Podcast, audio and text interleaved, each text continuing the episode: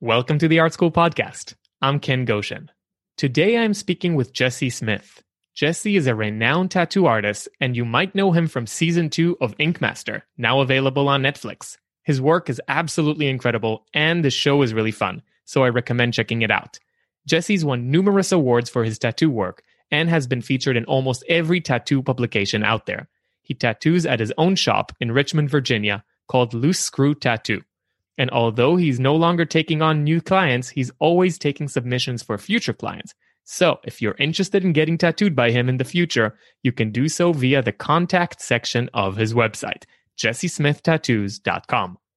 And as always, this podcast is brought to you by the generosity of my Patreon supporters. They make it possible for me to set time aside to produce this show which has been exceedingly difficult this month, as you may have noticed. I really want to get to the point where I can bring you this show every week, but I need your help to get there. So if you like what I'm doing, please consider becoming a supporter at patreon.com slash Ken Goshen. $2 supporters have access to all live events and to over 30 hours of video content which is an unbelievable return for $2, in my opinion. But most importantly, my supporters know they are helping me produce free educational content that everyone can enjoy, like this show. So thanks in advance. And now I bring you my conversation with the great Jesse Smith. All right, Jesse, thank you so much for coming on the podcast. I really appreciate it. Yeah, man. Thanks for having me. So, first question, uh, probably a little bit of an open one, but what made you want to become a tattoo artist? You know, I honestly I wasn't really trying to become a tattoo artist initially. Um, you know, I just was always doing art, and I ended up stumbling across this guy who was tattooing out of his house, and he, uh, you know, I would just draw with him, and sometimes he would tattoo my designs. And one day, he just asked me if I was interested in doing a tattoo, and I said sure. So he taught me how to make a ghetto gun. So you know, essentially, it was like a, a Walkman motor and a ballpoint pen and a toothbrush and a sewing needle, and that's what we used. And so he taught me how to make that, and I did a tattoo on one of my friends. And at the time, I was in the military, so I had a, a, large pool of of humans who were uh, willing to allow me to practice on their skin. So as soon as I did that one tattoo on him, you know, the people just started lining up at the front door. You know, obviously not so much because my tattoos look good. It was more because I was doing them for free. So, so if I understand this correctly, because uh, this is this is a non-tattoo lingo zone, what you mean is that you built essentially your own tattoo machine. Yes. Yeah. Yeah. I keep forgetting. Um, yeah. So, you know, you have your basic tattoo machines. And back then they ran off of uh, coils, which is like a magnetic field that gets turned on and off with a spring that punches back and forth. And, uh, you know, they, they also have the prison, prison machines. And the guy who taught me had just gotten out of prison. And what they do is they take like a Walkman motor and then they take uh, the part that spins and they make it so it kind of is offset. And then they connect an, uh, a needle to it so it pushes the needle in and out. Mm. And then the toothbrush kind of holds the ballpoint pen, which is the the part that holds the uh, the needle inside of it. So, oh, that's brilliant. So, to anybody who is listening, and the, the majority of them are classical artists, I'm going to attempt, and you're going to correct me if I'm wrong, to explain the basic mechanism of a tattoo machine. So, essentially, you have something that holds the ink, a needle that holds the ink, and any kind of uh, motor that makes that needle go in and out very fast so that you can essentially be drawing and that needle while you're drawing is going in and out of the skin uh, creating little punctures and and introducing ink into the skin is that more or less how it works yeah for the most part i mean you know the the older machines you have two different types of machines you have one that runs off of uh, magnets and what happens is it turns the magnet on which sucks the uh, needle bar towards the magnet and then it turns it off very very quickly. So it kind of bounces back and forth. So you've mm. got that situation. Then you also have the rotary machines, and those run off of motors. And that's where you have like an offset on the edge of the motor that kind of pushes the needle in and out. Mm. And the interesting thing that about how the tattoos are, uh, you know, the ink gets into the skin is a lot of people think that the needle pushes the ink into the skin. Whereas what actually happens is the needle goes in the skin and then when it pulls out, that suction sucks the ink mm. into the skin. Mm. You know, like if you stick your foot in a in a in a puddle of mud and all the water's out, and then when you pull your foot out, all the water sucks into that hole. Mm. So that's mm. kind of like the, the the how the ink gets in there. That's amazing. So you're saying that essentially you started out drawing in more traditional mediums, like uh, like what, for example? What were you making your art with at the time? So you know, uh, I think I have sketchbooks all the way back to the age of thirteen or so, um, and then you know I did a lot of black and white, just graphite stuff like that. And around the age of seventeen, my mom was always pushing me to do uh, color, and I was like, oh, I don't want to do color, I don't want to do color, so I was just doing black and white. And then around the age of 16, 17, I actually moved to Heidelberg, Germany, and the hmm. graffiti scene was insane over there. So I started doing graffiti, which of course got me into color. Um, so I was actually using spray paint and a lot of colored pencils back then. Mm. Um, you know, I I didn't really have anybody that was teaching painting or anything while I was in high school. Um, it was really uh, a lot of the stuff they were teaching in high school was a little bit, I guess. Um, I don't know. You, I'm sure you know they weren't teaching us like kind of high end stuff, and I had already learned all that, all the the basics of of art at that point. So they're teaching us kind of like younger stuff. So I was just going as far as I could with with the stuff that they, they were, were teaching us. And then I went to uh, uh, college at Virginia Commonwealth University in Richmond, Virginia. And while I was in, in school there, you know, we played with charcoal, we played with oil paint, we played with paint. Um, I also airbrushed at uh, King's Dominion down here. Um, so, you know, I was just always trying to use any and all mediums I could uh, because you know, as you know, every medium offers a different uh, a different lesson. So, oh, obviously, and for me being such a technical nerd, and and and the amount of time that I spend telling people to kind of really get to know their materials before before they do anything else, I'm I'm assuming um coming from spray paint where there's very little resistance like you don't feel the wall pushing back against your your, sure. your can. How was the transition like uh, when you started getting into tattooing uh, in terms of the handling the medium? Were you able to easily convert the kind of images that you were doing in in other mediums to the basically to the skin? Yeah you know i mean i think uh, the medium typically requires more you know technical ability and your, your, techniques and stuff whereas like the art that you produce is that's all comes from your brain.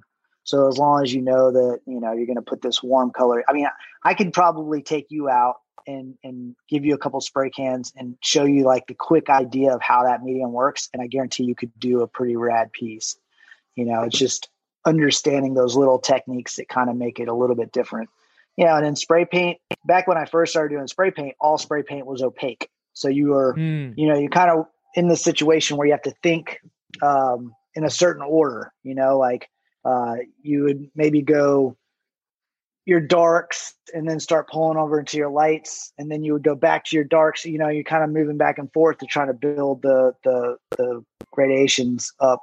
Uh, you know, in, in the the ratios that you want Whereas like now they have transparent spray paint.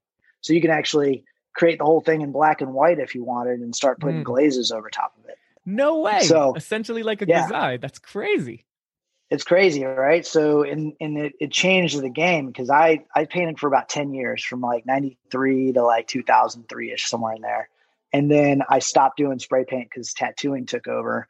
And then I started painting murals maybe like five years ago. And got back into messing with the spray paint. And I'm like, man, you know, they've got transparent black, they've got transparent white, transparent purple, you know. So I'm sitting there instead of having to like mix these shadows, you just take a transparent purple and throw it over a red, and you've got like a nice little shadow there, you know. Mm-hmm. And it and it goes on very slow. So you can, you know, put a layer on there and you'd be like, okay, I want that shadow to be a little bit darker. Boom, and then just keep going. So it really, really kind of changed the game. But you know, with that said, you know each medium like you said they, they go on differently if you're uh, you know we did airbrushing uh, and airbrushing had a lot of transparent stuff going on. So trying to understand the transparency and what's going to happen when you put one color over the other, and knowing that you know you could do a lot more glazing type situations. And is that also possible with tattooing? I'm assuming that's fairly different. It's it so yeah. So tattooing's a little bit different. There's there's uh, opaque colors and then there's transparent colors. Um, what I do a lot of now is I'll actually go in with my midtones and then kind of lay a base of midtones faded out to my highlights. And the other thing you have to realize is you can't go any lighter than the skin tone. So like if you're going to try to make a white, you can put a white on there, but you're barely going to see it. So you have to almost prepare for the fact that you're you're fading your midtones into your lightest lights, and then I'll come back and start punching my darks in after that, mm. um, which is a completely different technique than I did when I first started. When I first started, I would go darks, slowly fade out to my midtones, and then fo- slowly fade out to my whites. Um, and then I actually watched one of your videos a couple days ago. I, I, think you just put it up. It was the the chroma versus uh, values, mm. um, and you know, knowing that you are when when you start mixing black or white into a color, it loses its uh, chroma, right? Is that is that how you communicate it? Yeah, yeah, certainly. And so, so the tattoo world, there was a lot of fighting that. Where in the tattoo world, when I first started, they were always saying you have to use black, you have to use black, you have to use black, and and then I, I would fade things out with white. So I'm basically losing all my chroma because I'm I'm essentially adding black and white to everything. Uh, so now I, I, try to just work with the uh, darkest um, color, the, uh, the, the original. I guess the I, don't, I don't know how to explain it. They have like in the ink world, they actually have like thirteen base colors, and then mm. they mix off of that. Mm. So then I just work from those thirteen colors, and I mix off of that, trying to not use white as much as possible, and mm. and then hmm. trying not to use black as much as possible. So wow, that that really explains a lot because when you look at your tattoos, they pop in terms of their in terms of their chroma. You know, they are so much like they're they're far more chromatic than what I'm used to seeing when I'm you know in my everyday uh, New York life. You know, I see a lot of tattoos on the subway, and I'm in I'm in the habit of of scrutinizing them as I would any other artwork, and a lot of them are very you know they're very muted. And what I've seen you do is insanely chromatic in, in, in relation to that, which I'm, I'm I'm assuming is you know as as you're describing, it's a passion that you have for making these very bright colors. And so if if I were to try to understand what you said and and and kind of repackage it, what you're saying is you're you're starting out with colors at their maximal chroma potential, the way that they come out of the tube, essentially and then sure. from that you fade away where you feel like you could you don't necessarily need all that chroma but you're you're you're working in terms of your style to preserve as much color as possible while still um as much color as possible that still allows you to have variations in value would that be accurate yes yeah mm. and i would also say this you know keep in mind that uh, you know, I try my best not to over manipulate my photos before I put them online and stuff. Mm. But the photos that you see online are one, you know, they're I, I take them with a with a digital camera, uh, usually my iPhone, and then you know I usually put like a polarizing lens on there, so it's like perfect lighting, um, and then it's right after the tattoo's been done, and then you're viewing that through uh, light being projected from your phone or your screen or whatever. So the vibrance that you see those tattoos on Instagram or whatever is going to be better than what you'd see in real life. Mm. Uh, not not trying to like say that my tattoos, uh, you know, that I'm that I'm tricking the public or whatever by putting those photos up, but just realize that the, the photos you see on Instagram, no matter who's tattooing it, are typically going to be way better than it looks after it heals and ages a little bit, and then you're seeing it in maybe a blue light instead of a warm light that with a black backdrop being projected from your phone. Mm. So, and but yeah, so you know, the the other thing I was going to say is we've got a lot of there's a lot of variables working against us in the tattoo world as far as trying to make things look bright. You know, you're you're working against the value of, of whoever's skin you're working on. So everybody's got different um, different values and different uh, colors. Like some people have a little more yellow, some people have a little more pink, some people have a little more white. And when you tattoo the ink into people's skin, you're going in through a couple layers of skin, and whatever color the skin is above it, the tattoo ink has to show through that color. Mm. So, you know, if your skin's white, then you have this color coming through white skin, which of course is going to reduce the amount of chroma that you're going to get mm. from the pigment.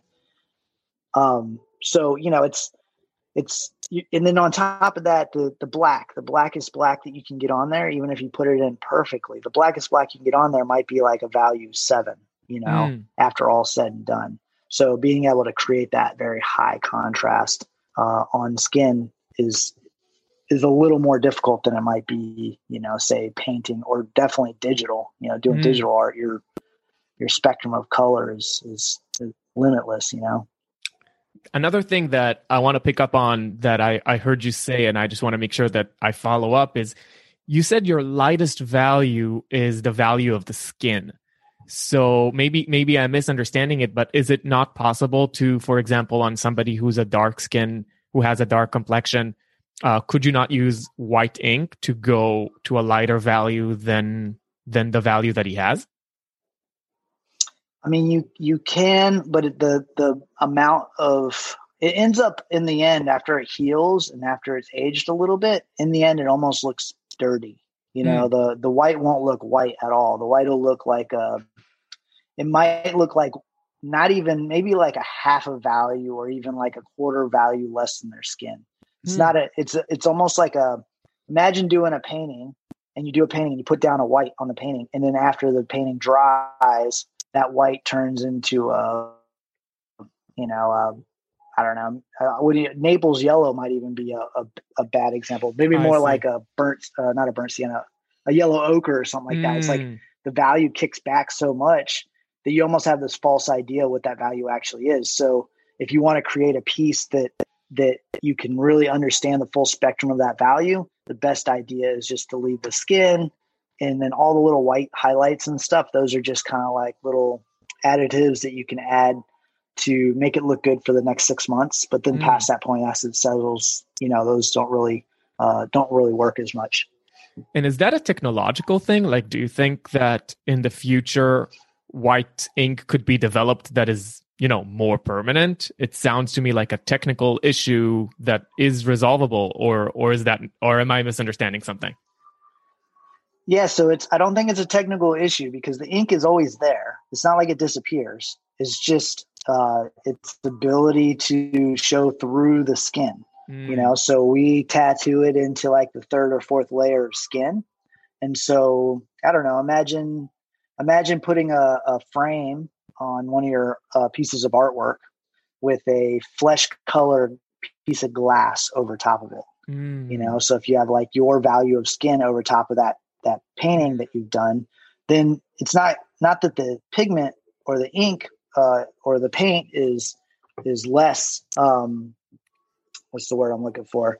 Has has less. Um, you know, contrast, chroma, or whatever contrast, whatever it is it's the it's the glass over the picture mm. that's actually creating that situation so you know the only way to do that would be to figure out how to make your uh, your skin more translucent you know mm, that is fascinating so actually this this this brings me to a kind of larger topic i know of you know it's it's pretty common for classical artists or artists in general people who work in in traditional mediums to want to experiment with tattooing, to want to maybe have a taste of that industry. I have a tattoo machine myself. I never actually tattooed. Oh, yeah. I, I never actually tattooed any person, but I've I've practiced on oranges and it's you know, it's pretty difficult and and and something that you know, in in my experience with with traditional media, even when I try something that I that I haven't done before because I have all this experience with other mediums, I, I get confident pretty quickly, but that that was not the case trying to tattoo. Sure. You know, it, it, there's there's something that's fundamentally different about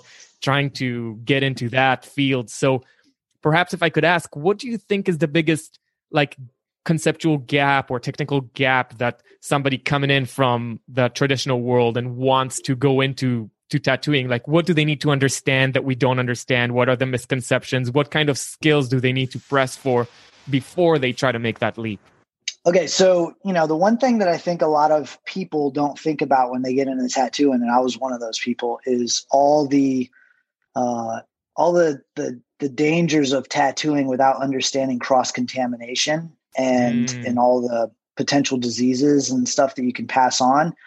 Uh, so I always recommend to anyone before they start tattooing uh, other people uh, is to, I mean, the, the best way to do it is to go through an apprenticeship uh, to learn from uh, an artist who can teach you that stuff. A lot, a lot, of people don't want to do that, but that really is the best way. Um, but I, I, believe there are some the, some things online that kind of talk about the cross contamination and all that stuff. Uh, and I really think that that's one of the most important things is, is just understanding how you could pot- uh, potentially infect yourself and infect the people you're tattooing. Typically, they're your friends that you're tattooing because they're like, "Oh yeah, then try it out on me." You know, you definitely don't want to give your friend hepatitis, and you don't want to give yourself hepatitis. So, um, cross contamination is super important. I think if if people are looking to get uh, get into tattooing, and then as far as the the technical application of it, um, you know, the, the I think the one of the biggest hurdles is realizing that you're working on human skin in the end and you have to that has to make it through the healing process. And a lot of times when people first start tattooing they really overwork the skin mm. and they end up uh, you know damaging the skin and then that in in in return damages the tattoo. Uh, so you know and that comes with practice you know just trying to understand how to get the ink in as quick as possible without doing the most uh, doing the least amount of trauma so um, but yeah, I don't know. I mean, when I think about all the mediums in the world that I've messed with, spray paint and uh, airbrush and tattooing are probably three of the more difficult ones. Uh, just you know, I don't know. Oil oil painting's tough too. They're all tough. They all get their own things, and it's not like even if you think that you pick them up quickly, it's not until you do it for 10, 20 years that you realize how dumb you were when you first started when you thought you were good, you know? so I, I think that you know, I, I I've, I've definitely more experience in tattooing than any other medium. Um, but I also, you know, with all the other mediums, as I've be, gotten older, I realized how ignorant I was at the medium at the very beginning. So it's kind of you to, no, no, no, it does, and it, and it's kind of you to say that you know oil painting is difficult. I'm gonna res- respectfully disagree and say oil's the easiest medium ever. You know, that's like, and then uh, and it's just. I mean, a lot of people are intimidated by going into oil because it, it has this like aura around it. It's, you know, the medium that all the old masters use. But sure. trust me, you know, old masters, they didn't have time to play games. You know, they lived in times where it's like, if you want to make a masterpiece, you need to work fast and you need to be effective. So essentially, oil paint is the technology that has developed over hundreds of years that is meant to deliver the best results in the shortest amount of time and provide artists with with the absolute optimal conditions. So having sure. tried tattooing, I could tell you it's way harder. it's way, way, way harder than than than oil paint, and and especially like I'm gonna I'm gonna insert a, a, a personal story here. So I was when I was experimenting with tattooing, I had I had this guy Ivan. Shout out to Ivan, Ivan Muniz, who's helping, who has been helping me, you know, pick up the basics. And I was kind of teaching him oil painting. He was teaching me tattooing, and the stuff that I discovered that I can't do in tattooing that I'm a pro at in oil. For example, just running a straight line. You know, literally yeah. just drawing a straight line with a tattoo machine on an orange is difficult. This is something that people don't understand. Uh, it's just as as far as I'm concerned, it's still it's still on my to do list. You know, it's uh it's it's such a challenging thing, but I would love to have the opportunity to to learn this medium, and uh, and it, it also humbles you as a painter, thinking like, okay, like you know, I could do a portrait. That stuff's in my blood, but then you you come over to the tattoo machine and you just can't even run a straight line. Did you did you feel that way when you first started?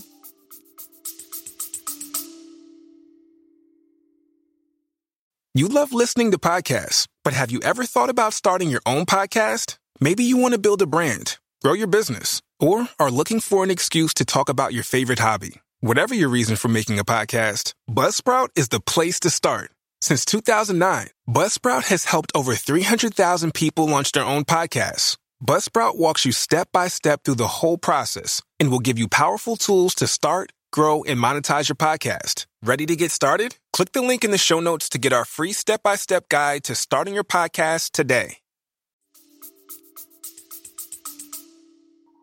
Well, you know, and that, the other thing I would say too is, I mean, how long have you been oil painting? Oh God, Uh, I don't know. I started in, I guess I started in high school when I was 15, but then I, I've been doing it, I guess, professionally or seriously for about 10 years. So a long time. So like, yeah, like you know, the other years, thing I've noticed, years. I've noticed a lot of, a lot of like with, with a lot of artists. So there was these graffiti artists when I was coming up and they were, they were amazing and they had already like kind of become famous in the graffiti world.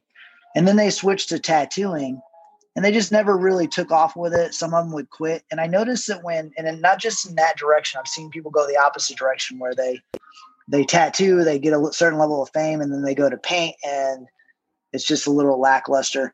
And I think what happens is when you start oil painting and you're doing this and you feel so confident in it and it's just like second nature to you at that point where you're just like plowing it out you know your patience as a younger artist for a new medium is a lot uh, a lot more than your patience as you have already learned a medium and try to jump into another one um, but yeah i mean not to not to take away from you know the the difficulties of tattooing but i do think i started tattooing when I was 21, I think, and I'm 44 now. So I've been tattooing for about 23 years.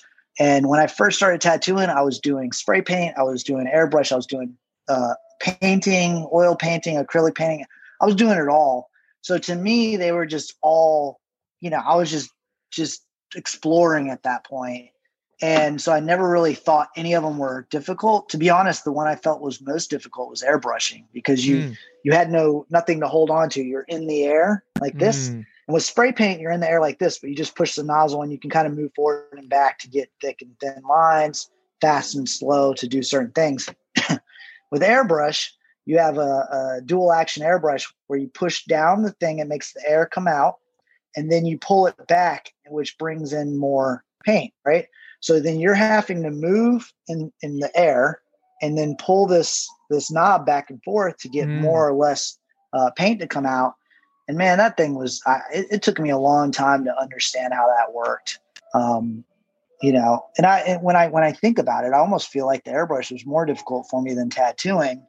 But then like applying the tattoo is different than actually getting a tattoo to heal correctly because mm. I was mm. applying really nice tattoos when I was younger, but then after they would heal, they'd look like shit because I'd, you know, overworked the skin and I didn't understand what I was doing back then. So I don't know. I, I, I don't want to take anything about uh, away from how difficult tattooing is, but I also think that, you know, after doing it for 23 years, I kind of probably, um, you know, have forgotten how difficult it was for me to kind of get to the point where I'm at now, you know?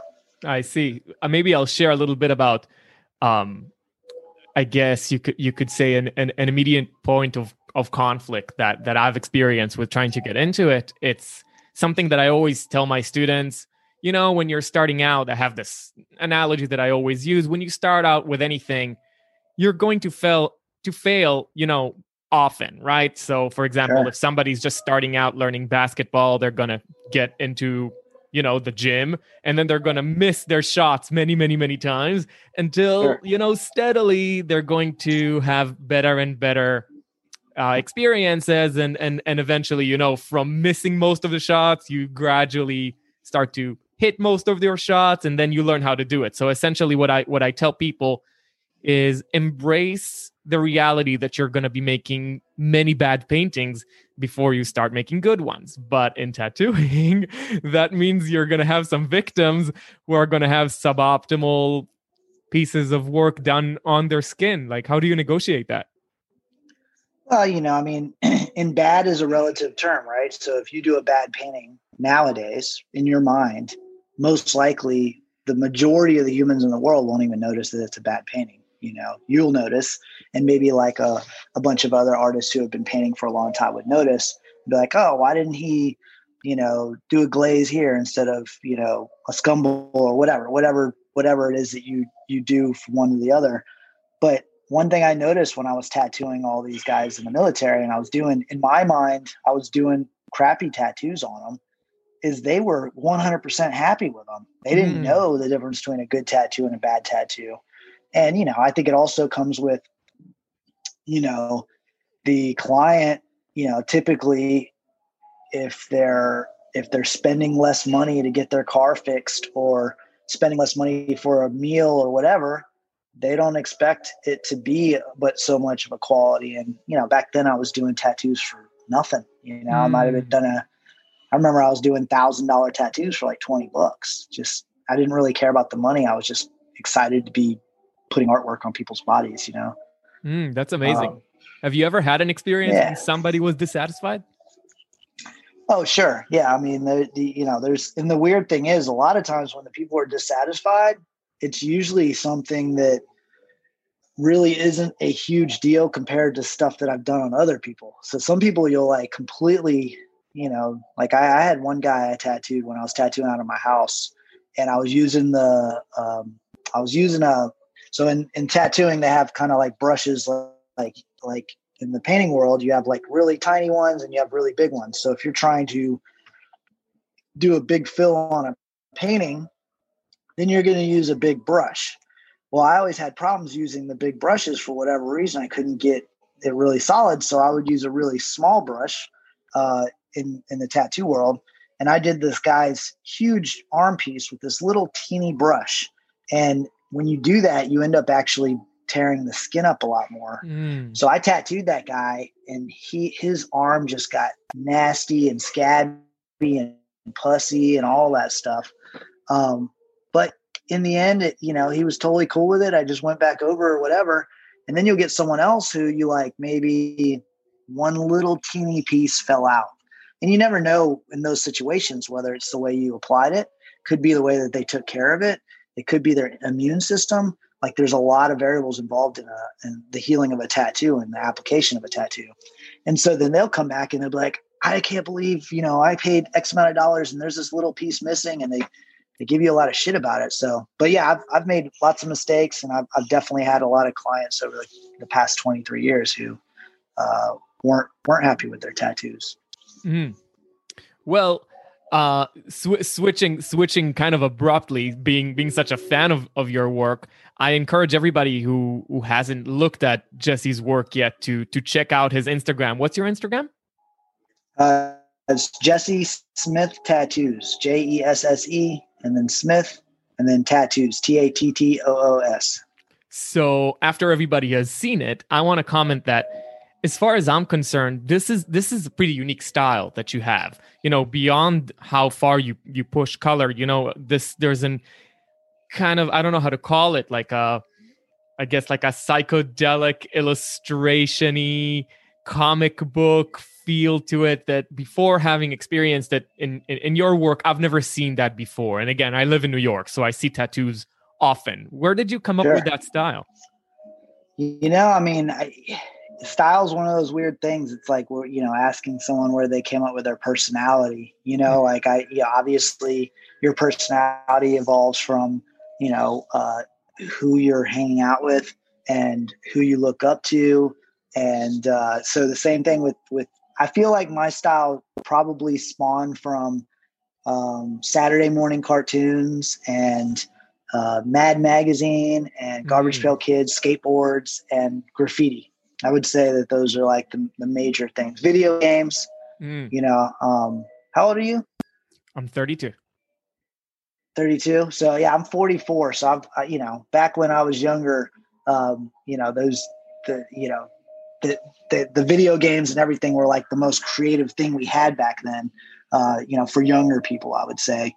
Um, so that, all that stuff kind of like just is entrenched in my brain. The skateboard scene was huge back then. So I'd copy skateboard designs and uh, even album, album cover art. You know, I remember uh, I don't really listen to like Megadeth and and stuff like that, but I really like their album covers. Mm. You know, they'd have like this guy Evil Ernie. It was kind of cool, or or is it Evil Eddie? I can't remember. But um, but yeah, that's kind of where everything I guess kind of spun from, and then you know I went into the tattoo world and got inspired by a bunch of people in the tattoo world. Uh, so I think it's just a bunch of that stuff mixed. That's fascinating. So, what kind of, if you could package this as an advice, what advice would you give young artists who are trying to find their own unique styles? And specifically, something that I hear very often, and, and I, I hear a contradiction in, in the way that you're speaking about it, meaning like a contradiction between what I hear and what you're saying is that people say, you know, I don't want to be influenced by other people, I want to find my own unique style. But what you're saying is, you know, I was influenced by A, B, and C, and then I made it my own. Could you talk a little bit about maybe how that happened for you and what you would recommend young people who are trying to come up with a style that is uniquely theirs? I think first and foremost, uh, you know, you just have to draw a lot or do art a lot. You know, um, you know, I would do. I remember when I was in art school, the teachers would give us an assignment, and everybody in the class would spend four hours on it, and I'd spend forty hours on it. Mm. You hmm. know, so I think just it, and, and I don't know if that stems from uh, you know discipline, work ethic, or passion. I don't know where that all comes from, but you know, the more you do anything, the better you're going to get at it. And and I don't think you can just go off and form your own style without understanding the fundamentals of how light hits a surface and how color works and you know all these things and and a lot of the artists that i notice who say exactly what you're what you were saying um, where they're like, I don't want to be inspired by, I don't want my my style to be influenced. Most of those are the ones who don't have a style, and you know, so I I I think those people who have a style would tell you that they they definitely copied stuff as they were growing up until they build up build up that visual vocabulary, and then they start taking those pieces and then bending them in their own way after they've kind of built up that visual vocabulary a little bit. Mm. So, um, but you know, I don't know. I, I, I think that, that it, it's, it's kind of like a back and forth and left to right thing too. It's like, you know, that when I was in art school, I used a lot of reference and, you know, that was what they pushed, you know, use reference, shoot reference, then work from the reference. And then what I would notice is when I'm working from the reference, you know my my style per se wasn't really coming out so then what i would do is i would do something called like a, I called it priming my brain where i would like say i was drawing like a dog or something like that i would uh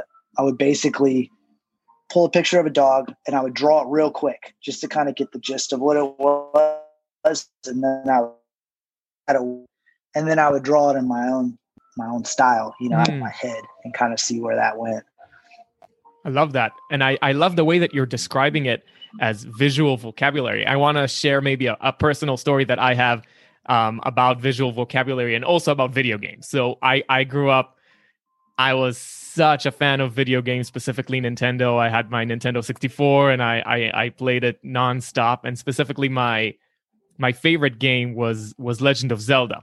Uh, and I don't know if the, if you know that game, but in that game, uh, I remember making a very significant vis- vis- visual discovery. There's a fairy in that game called Navi, and it's a glowing blue fairy. And I was always really stricken by by how that glow is working because that fairy kind of floats around the main characters' heads, and you know it, it's very eye catching. And what I noticed is, you know that this fairy is blue but in video games you can't really make something both very very very saturated blue and also very very very light. So what you actually have there is like a visual device you know the 85% of that fairy is pure white just white just yeah. to establish that light value. And only around the edges of that fairy it suddenly gets super saturated blue. And from that moment you know after having copied it, I understood okay, you can actually make something look chromatic and light if you put the chroma around the edges but focus primarily on the value in the in the majority of the character's real estate. So uh, to all the people who say that video games are a waste of time i think uh, like having grown up with all those video games and being very immersed in that um, visual landscape i actually learned a lot of tricks uh, that I'm using till this day in my paintings. Sure. Yeah. And then speaking of that, I just played uh, Breath of the Wild, uh, Breath of the Wild Zelda, the new Zelda game. Mm-hmm. Oh my God, it's so beautiful, man. The the the aesthetics behind that. I mean, essentially, you're playing like this high quality cartoon. You're just moving around with it, but yeah, I mean, there's so many things, and I'm sitting there, I'm looking at these landscapes, and I'm like, man, they look so so luminous and and so bright. And it's like, how do you do that? What value is, how do you make that sky that value without losing the chroma, you know, by adding white to it and still having it? So, yeah, those are all, all tough things to, to yeah, but you're thinking those as an artist. And the more you don't realize what you don't know until you try it. And then once you realize that you don't know it, then you start looking in video games and in the world and you start saying, oh, wait, the shadow, the way that shadow hits that face is this way, not the way that I drew it. And so I think it's a lot of just trial and error and trial and error, you know?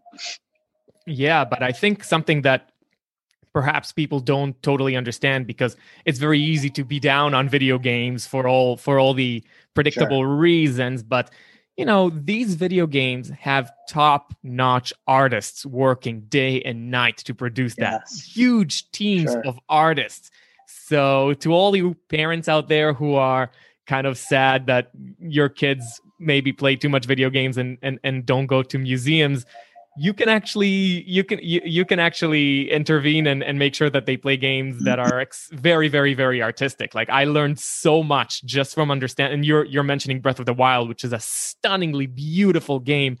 And it's it's not it's not by accident you know they have such a, an amazing sure. team of artists constructing these virtual worlds uh, and there's there's really a lot to be learned from that about how to make atmosphere how to make something feel like day how to make something feel like night. Like you know it's not it's not like during nighttime you suddenly have a difficult time seeing when you're playing that game which is fascinating to me because what what is night uh, if it's if it's the absence of light we're not supposed to be seeing anything. And yet we see everything super clearly but it feels like night. That is an absolute yeah. accomplishment of of of creating a color system that feels that way. So let us not take video games for granted. And and I think between between the two of us, we've we've articulated a pretty solid pitch for playing some of those masterpieces.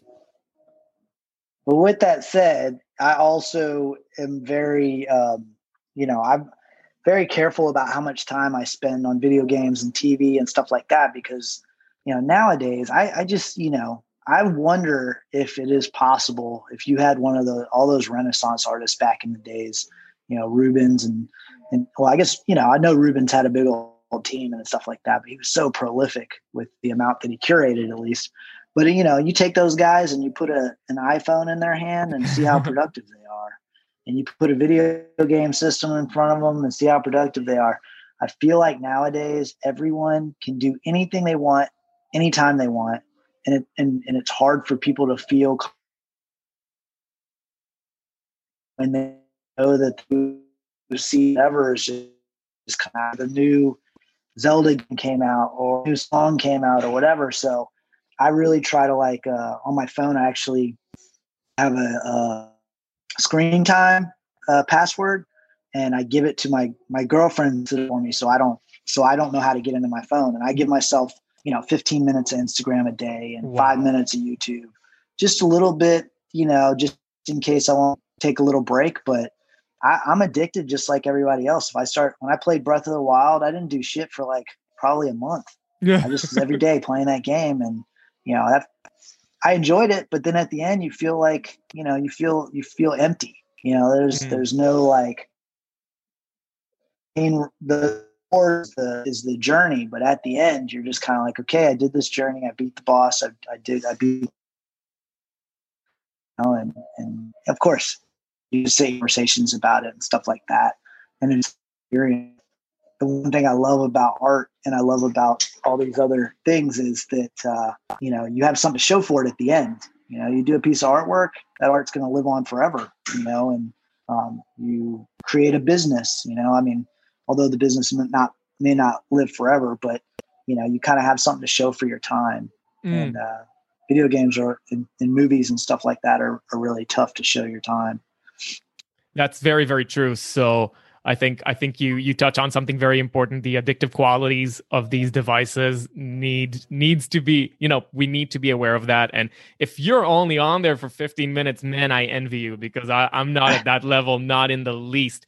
Um, but if i can if i can also say about about those old masters and the conditions under which they lived i think they would also be very very fortunate uh, or feel very fortunate to be able to to have the resources that we have at hand today. Like there's a very famous story about Dürer who wanted to study Titian's work. So he basically had to leave his family for months and travel to Italy just to look at them Sure. once in his life, you know, sketch those Titian paintings. And then as he went back home, all he had left is like his sketches and his memories. So I think there's a lot of good that people who have discipline can derive from these from these devices. You know, if you want to copy Titian, one Google search away and you can copy Dürer immediately after, you know, put those masters back to back. And um Sure. and there's so much to learn from it. But uh, okay, I want I want to kind of go back to um, where I okay, so I was familiar. I got familiar with your work through the show Ink Master that Yeah. is now back on on Netflix. Uh, so I immediately, you know, I binged season one and two, and I I really really enjoyed it. Could you kind of walk us through what was it like to be on that show? And I I think you should have won, but uh, but like Thank but but, you. but but um but Had yeah, I- what was it like? Had I taken one of your classes before I went on that show, I might have won. I don't I don't I don't think so. They had Oh. they have this thing that I'm sorry for spoiling this for everybody, but you you guys should probably still see it. It's a it's a really fun show, but they were really looking for somebody who can do all the different styles. Now, I can't do all the different styles in painting. You know, if somebody put me on Paint Master and then they told me to paint an abstract expressionist piece, I probably, you know, would flop. I'm not experienced in that sort of style. So I kind of I kind of feel like their requirement to to find a tattoo artist who can do absolutely everything there's a contradiction there because the more you want to professionalize and, and and do a style to the best of your ability obviously you're spending time harnessing every ability that you can in in in in the service of that goal. Like you want to be the best at that one thing and i totally understand that. And so Sure. when you're when you're being penalized for not being able to do stuff that you don't care about i don't know. I'm not totally down with that idea but maybe i don't want to put words in your mouth. So how about you tell the story? No, but you know, I mean, the the the I guess the the word about the whole scenario is I used to do portraits back in the days, and I just kind of hadn't done them a while. I think it had been ten years since I did a, you know, black and gray application of a tattoo is different than a color application. So I'd spent the last ten years just balls to the wall color on everything. And you know, I, I should have done a little better preparing uh, in order to get get through that portrait situation but you know, it was, it was definitely a little weird. Like it was a little odd that I got into that competition. And I won everything, didn't win everything, but I won almost everything up to that point. And then all of a sudden, I find myself in a situation where I'm a you know a new school artist battling four portrait artists in a portrait competition. You know, like it was definitely a a, a, scenario that seemed very um, it seemed like I was put in that scenario on purpose. Uh, but anyways, yeah, being on TV was awesome. Um, you know, I've never never felt comfortable talking in front of people like large groups of people and never felt comfortable with cameras in front of me and stuff like that. And you know, I but I always liked reality TV. I used to watch MTV and there was like all these reality TVs like uh, reality TV shows. There was like Rock of Love and um, you know, I Love New York and you know, Flavor of Love and all these all these shows I would watch all the time. And I and I was like, man, if I was on a reality TV show, I'd do this, this, and this. And I was like, but I'll probably never be on a reality TV show because I wouldn't want to be on a reality TV show for anything other than just me being myself, you know? And I was like, if they come out with an art one, maybe I'd do that. And sure enough, you know, this Ink Master came out and I remember watching it and being like, oh man, this is awesome. I was like, I'd love to be on this show, but I didn't really want to go out of my way to be on the show. Uh, you know, I don't know if it was an ego thing or what. Um, but they call, they actually called my shop and they were like, "Hey, can we speak to Jesse?" And my friend answered, and we had just been like binging it on. Um, I think I, I want to say we were watching it on the computer, and we had been binging it at the shop. Everybody's watching it and stuff. And they called. And my my friend was like, "Hey, man, Ink Master's on the phone." I was like, "Get the fuck out of here!" And I get on the phone, and they asked me to be on the show. And even then, I was like, "Hey, I got to think about this." You know, like I don't know. There's a lot. There's a lot at stake here. You know, I mean, at that point, I had already uh, kind of built a reputation in the tattoo world. I think I'd been tattooing for about 15 years at that point. So I'd already built a reputation in the tattoo world. And I was like, man, if I get on TV, there's a potential I could, you know, hurt my reputation. Um, but the one thing that kind of like led me into moving in that direction was, you know, if I don't do it, one day I'll look back and wonder what would have happened had I done that. And if I do do it and I completely flop, at least I know that, you know, I, I, I tried. Right. Mm. So I ended up getting on the show. And I honestly, I think that they picked me specifically for the fact that I had that, I had a very distinct style. And I think that they were using that particular season to kind of like put the nail in the coffin of, in order to be an ink master, you have to do all these styles. Cause if you, if you notice, it's like the, the right on the second episode, they're already calling me a one trick pony. I had only done two pieces of art by that point. So it's like, why are they calling me a one trick pony off after, you know, two episodes? And they just nailed that into the ground the entire season. But behind the scenes, they were making me feel very comfortable with doing my own style. They'd say, they'd say, Hey, are you going to do anything new? And then the next time they come up and they'd be like, Hey, we're going to do animals. And I was like, okay. And then a guy would say, Hey, I want a new school animal. And I'd basically ask the judges, Hey, are you guys cool with me doing new school? And they're like, You can do whatever you want. And so then I would do it. And then after they'd be like, Well, we can't let this guy win because he did new school and he should have done portrait or whatever. So, anyways, um, you know, being on the show, recording it was awesome. I almost felt like I was in art school because we would do these pieces and then we'd go and the judges would critique them. And these critiques would be you know, each critique would be about a half hour because they have to get a lot of content. So they would say, you know, Jesse, we think you should have done this and this, blah blah blah.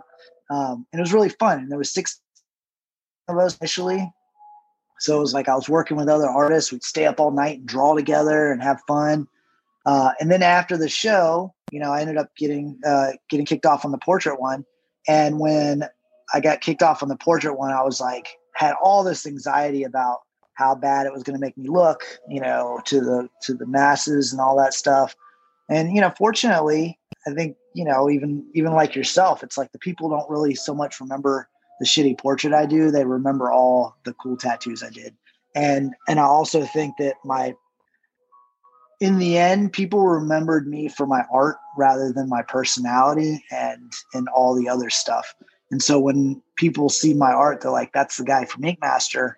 Versus other people who are on that show, they put artwork out and people don't realize they're on Ink Master until they see their face or see their, you know, personality.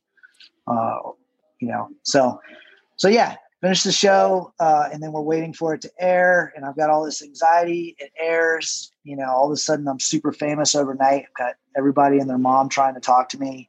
Um, you know, uh, old wrestling coaches, like just people I hadn't talked to forever and everyone and everyone out there is trying to communicate with me at the same exact time. So of course, I'm not able to do, communicate with all of them, and and then some of them are upset because they feel like that you owe them a response because you know whatever. So you end up making all these kind of enemies, and it, it really kind of parts the sea. All the people that kind of liked you before love you, and all the people that kind of didn't like you before hate you. Um, so that was a weird kind of like situation that I hadn't dealt with before. Um, and then, of course, it slowly, slowly kind of, excuse me, it slowly subsides the fame. Uh, you know, I think it. I was pretty famous there, where I, I couldn't go anywhere without getting recognized for probably like six months or so, and then after that, new seasons are coming out, and people aren't, you know, they forget. Uh, and then after it started dying down, then I got hit up again to be on season seven, which was like an all star season. Mm. Uh, w- went on that show, and then it kind of shot up again. Um, and then it kind of died down. And then, of course, it got on Netflix, you know, the beginning of December. And once again, it shot up again. And, you know, it's, it's been it's been crazy and then they sell it off to like different countries so i'll get little spikes in like australia or you know in in argentina or something like that and you know the really cool thing is, is they'll those those countries will will hit me up and be like, hey, you know, we want you to come out to this tattoo convention and do an appearance and all that stuff. Uh, so I've you know I've been able to kind of travel all over the world because of it. So it's been it's been a great experience, man. Wow, that is that sounds so amazing and so fun. I wish I would. Okay, my people, you you know where to find me. Where's the where's the where's the painter master painter ink whatever thing for painters? I I would love to would love to do that too.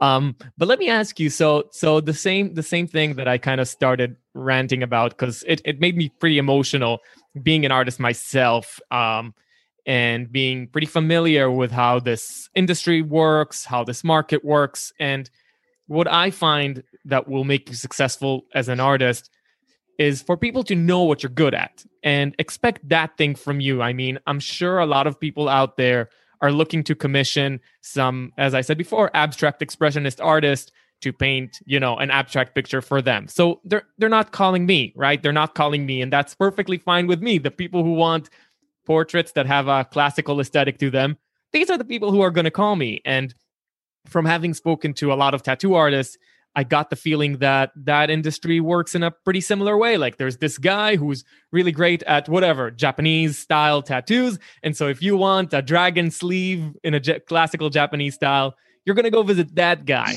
And so my understanding of how the art market and and how clientele go about choosing whomever they trust with any project that they want to commission is that you you need to have a style and and people need to know you for that style. And then the way that this show works where they're expecting people to basically put their style aside and do everything such that it's not even recognizable as your work anymore do you feel like that is is correlated with the way things are in the real world? Like is this a is this a legitimate expectation that they have from people who are tattoo masters in one domain they are expecting everybody to know how to do everything. Like how how realistic is that? And how necessary is it to be a successful tattoo artist? You know I, there's two things here. One you know that show wouldn't be interesting if it was stop if if you are on styles the whole time. I think that you know in order to make good tv they have to create conflict. In order to create conflict you got to put people in uncomfortable situations and you know that's where the different styles come in. Uh, you know and i've thought about this a lot is just you know how you know why it is they chose to do certain things and stuff like that. And after all said and done it's a tv show first it's a competition second. Mm. uh, without you know people watching the show they're not going to be able to do another season. And the people who invest in the production and all that stuff won't be able to rationalize putting more time into it. So have to think about that stuff first. Um, so on that note, you know, I think that it has to be like that in order for it to be an interesting show. Um, as far as like real, real life, you know, everybody's got their own priorities in life, and, and some people's priorities are to be famous. Some people's priorities are to make money. Some people just love doing art, um, and some people are just happy being able to live off of that art. Uh, you know, enough money to get by. Um, so, you know, I think that depending on what your priorities are, depends on what you should do with your career. You know, if you are just trying to do art, you just love doing art, then, you know, who cares? You don't have to have a style. You just do art, you know, play with everything. Um, if you're really interested in being a successful artist, it probably would help to, uh, and success when I, you know, having a recognizable style and, and being, you know, quote unquote famous then you know specializing would definitely help because that creates kind of a brand of sorts. But i've also told people it's relatively easy to create a style you know like what you know what is this what create like there's a bunch of different things involved in creating a style. There's um, content. So if you're someone who likes to paint bunny rabbits all day every day if you paint bunny rabbits all day every day you become the bunny rabbit guy um, color palette if you use the color pink in every tattoo uh, the same way, then you become the guy who does pink paintings. Um, you know, and then there's of course the the style in which you draw, like the the angles and stuff that you use, the perspectives, stuff like, that. Um, so really, it's it's more repetitiveness of doing the same thing, um, using the same palettes, using the same subject matter, uh, and using the same lines uh, is is kind of what branding is all about. You know, like mm. McDonald's doesn't change their logo every time. It's always the logo is the centerpiece, and then they kind of bend off of that in different directions to create different situations. You know, mm. uh, so you know, but that's that's another another topic that I feel like always gets stumbled upon is now nowadays you see these artists who are good, but they're not great, and they're and they're making millions of dollars, and they're super famous And then you have these other artists that are super talented that can't even get their feet off the ground. And then you start saying, okay, how much of this is marketing? How much of this is just being in the right place at the right time? And then how much of this is talent, you know? Mm. And I think mm. that you have to be able to, to juggle the three of them. And a lot of times the artists hate marketing. You know, they don't want to they don't want to do all that stuff because it feels fake, and it does. You know, I I I I, lo- I actually enjoy marketing, but I don't like the feel of, you know, uh, it, it, takes the the passion out of art. You know, when you're like sitting there, if you pay for a sponsored post to show off one of your paintings, it just feels like it cheapens the art in a way. Um, you know, but if you're paying for spot, you know, paying to to sponsor an ad to teach a class or something, it's not the same. You know, it's a different different situation. So I don't know. I, I feel like I'm, I'm rambling there, but no, I don't know if I answered the question. No, no, no, no. Yeah, you you certainly do, and I want to pick up on something that you said. You were talking about priorities, and what's very interesting for me is looking at everything that you've accomplished so far what are your priorities now like what are some short-term goals that you have and what's like the long-term ambition what, what, what could if i could ask you like what, what would be a dream come true for you at this point in terms of your tattoo career you know that's it's such a tough question because to be honest every dream and goal that i've set for myself i've achieved and then when you get there you're like yeah i don't know i kind of liked it better the other way you know? Huh. So I miss the days where I would just create art and not think about marketing it, not think about building a fan base, none of that stuff. But as a younger artist, you can do that because you're not you're not really concerned about the long the long picture. You're just to a point where you can sustain your art career. And you know, so now I have a kid and I have other people relying on me uh, I, I, you know, I pretty much support my mother. Um, so, you know, now I have to think about, okay, I'm doing this painting. I start thinking about, okay, what size is this painting going to be? I know that if I make this some weird size, people are going to have difficulties getting it in a frame. If they have difficulties getting in a frame, it's not going to get on their wall. Uh, and if it doesn't get on their wall, it's not serving the purpose that I need it to serve.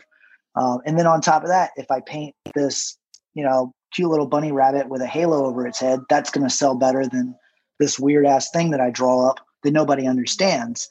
Um, so all those thoughts go through my head, but then there's also the other side that pops in and says, "Who gives a shit what anybody wants? You're drawing for you. You want to you want to enjoy the process too." So it's a constant battle of of creating things that you're going to enjoy creating, realizing that you still need to make money to provide for your kids uh, your your kid's future, your mother, all the, all these things, your girlfriend, and then also realizing that if you don't have a fan base that supports you, then you will not be able to live off of this. Which means you have to get another job, which makes it so you don't have time to do art.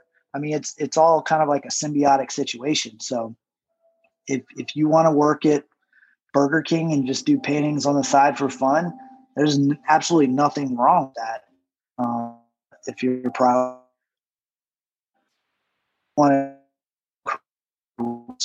you have to figure out like you know what your major priorities are and what needs to be in place in order to keep those priorities going um, mm. so yeah i don't right now i guess to, to, answer your question is i don't really know you know I, I when i am am making tons of money i wish i had more time to do art and when i'm making tons of art wish i was making more money so I wouldn't have to worry about the money side of things. So I would say that the ultimate goal would probably be to uh, would be to know that the financial stability will be there for the rest of my life and my kids' life and stuff like that. But then also uh, being able to create art at the same time. Um, you know, but then I also know this and doesn't have those those obstacles in the way of mm. of having to get money and having all that stuff some people don't create as much you know i created i've created art um, many times as a tattoo artist not always because i wanted to but because someone was waiting for that tattoo to be done by me and i don't think i would be where i am today if i didn't have people essentially forcing me to create art at certain mm times in my life when I wasn't feeling like creating art. that's really wise and and this relationship between having to you know make a business that's like sustainable and successful and the tension that exists between that and, and creating art is something that i'm i'm assuring you every artist listening to us right now is experiencing as well and this is something we're all familiar with but just uh just to kind of expand on that question let's say money isn't an issue right money isn't an issue i'm trying to understand what's like the dream of a tattoo artist? So I'm going to give mine. So, for example, money isn't an issue. My dream, I want to show at the Met. I want to show at the, like, if I know that I have a painting at the Met and I can invite my family here, please come see my painting at the Met. I feel like that right now is my is my dream. Is yeah. there is there is there kind of like a tattoo version of that? Because I couldn't imagine how that might look like. Because your canvases, you know, you make a masterpiece, they walk off and they leave and then it's like what how, how does that dream of of your ultimate masterpiece look like man that's a you know that's another crazy thing because um i remember back in 2009 i had been in every tattoo magazine i had won every award i had been given you know the biggest canvases to work with and with an unlimited um uh, unlimited budget, you know, within reason. But it was like, hey, I can afford whatever you can put on my body. And, you know, it wasn't like I was going to be like, oh, well, it's going to be a hundred million dollars. But, you know, I was, I was given everything that I, that I needed to create a masterpiece. And I would do the best I could at that particular point in time. And, and they, at that particular point in time, relative to my career and what I was doing, those were masterpieces for, for my career. And so I've been given all of that stuff. Then in 2011, I decided I was like, I, I felt very lost. I was like, okay, I've done everything, uh, everything that I felt like I could do. My, my, I had hit the ceiling in my mind. And so I opened up Loose Screw Tattoo, and that just opened up all these doors of all these cool creative things I could do on, you know, how to decorate the lobby, cool marketing. Two April Fool days ago, uh, two years ago. We printed off, uh, was it um, 15,000 fake parking tickets. And we basically put them on all the cars all throughout the city. and so then when you opened it up, it would say April Fool's Day or April Fools, and then it would say, you know, from Loose Screw Tattoo. Wow. Hope we didn't piss you off too much. Here's fifty dollars off your next tattoo.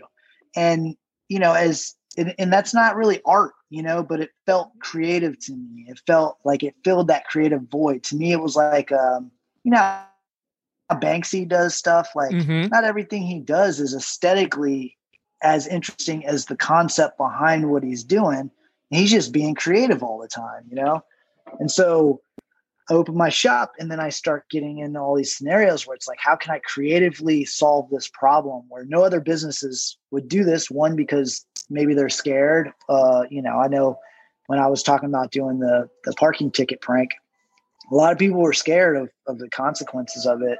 Um, you know, but being that I was a tattoo shop, it was like, it almost kind of felt right. You know, if you did that as a car salesman, it would probably not be the same.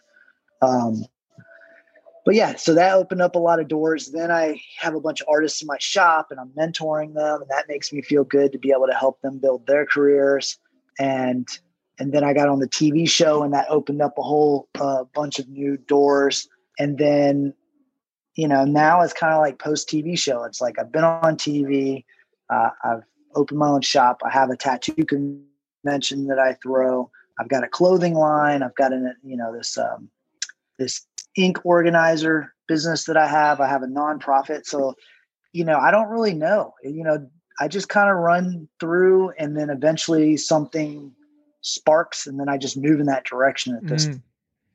Um, but I'm just always busy. And you know, I'd say right now, one of my goals is to get my clothing line kind of, I would love to start getting my clothing line in some stores. Uh, how to like get that rolling.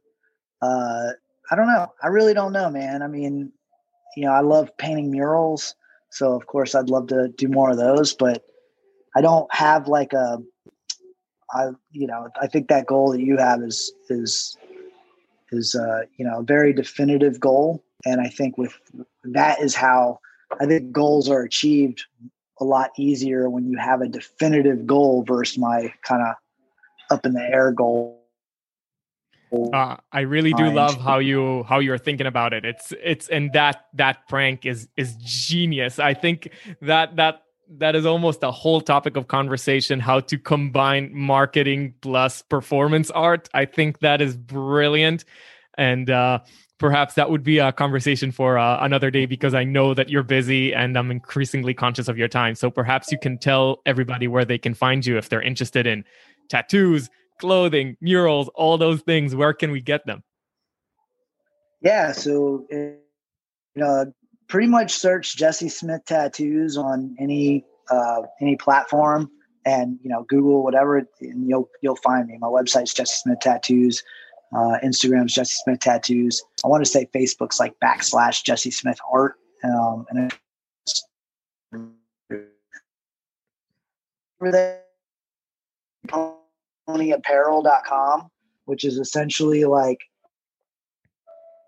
this uh, clothing line that I kind of created, uh, you know, based off the TV show because they were calling me one trick pony on the TV show. So I kind of like spun that um, you know, and tried to turn it into a positive thing because you know, as you were saying, uh, you know, being a master of one is better than being a master of none. And uh, I mean, that kind of what you were saying. But yeah, I've got the clothing line. Um, I got the it's called Method Tattoo System. I've been actually interested in seeing if I can work that into the art world and see if it would help people organize their paint. Mm. Um, but it would have to be something like the golden bottles. You know what I mean?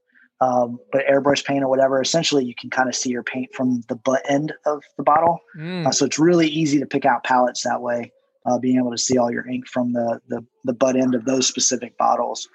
Um, and then I've got a nonprofit called the Giving Arts Foundation. And what we do is we uh, uh have a bunch of artists create art to raise awareness for uh, environmental and uh, ocean conservation. Um, and then we just try to raise money that way and kind of put it back into the system. That one's relatively new, so we haven't really done but so much with it, uh, but it's moving in that direction. Beautiful. And I think that's it, man. And yeah. we'll we'll put all those all those links in the show notes for everybody who wants to check all these things out. And uh, Jesse, this was a pleasure. Thank you so much for taking the time to come on the podcast. Hey, Ken, thank you, man. I really appreciate it. I wish we could get to talk a little bit more. There's a lot of questions I had for you. Hey, man, this just sets up the next episode as far as I'm concerned. Hey, whenever you're ready. Thank you for joining me. If you enjoy this podcast and would like to see it grow, please take a moment to subscribe, rate it highly, and share it with a friend. If you'd like to become a supporter of the show and have access to exclusive content, please consider signing up as a patron at patreon.com slash kengoshen. For online lessons, please visit kengoshen.com slash lessons. Thanks again, and see you next time.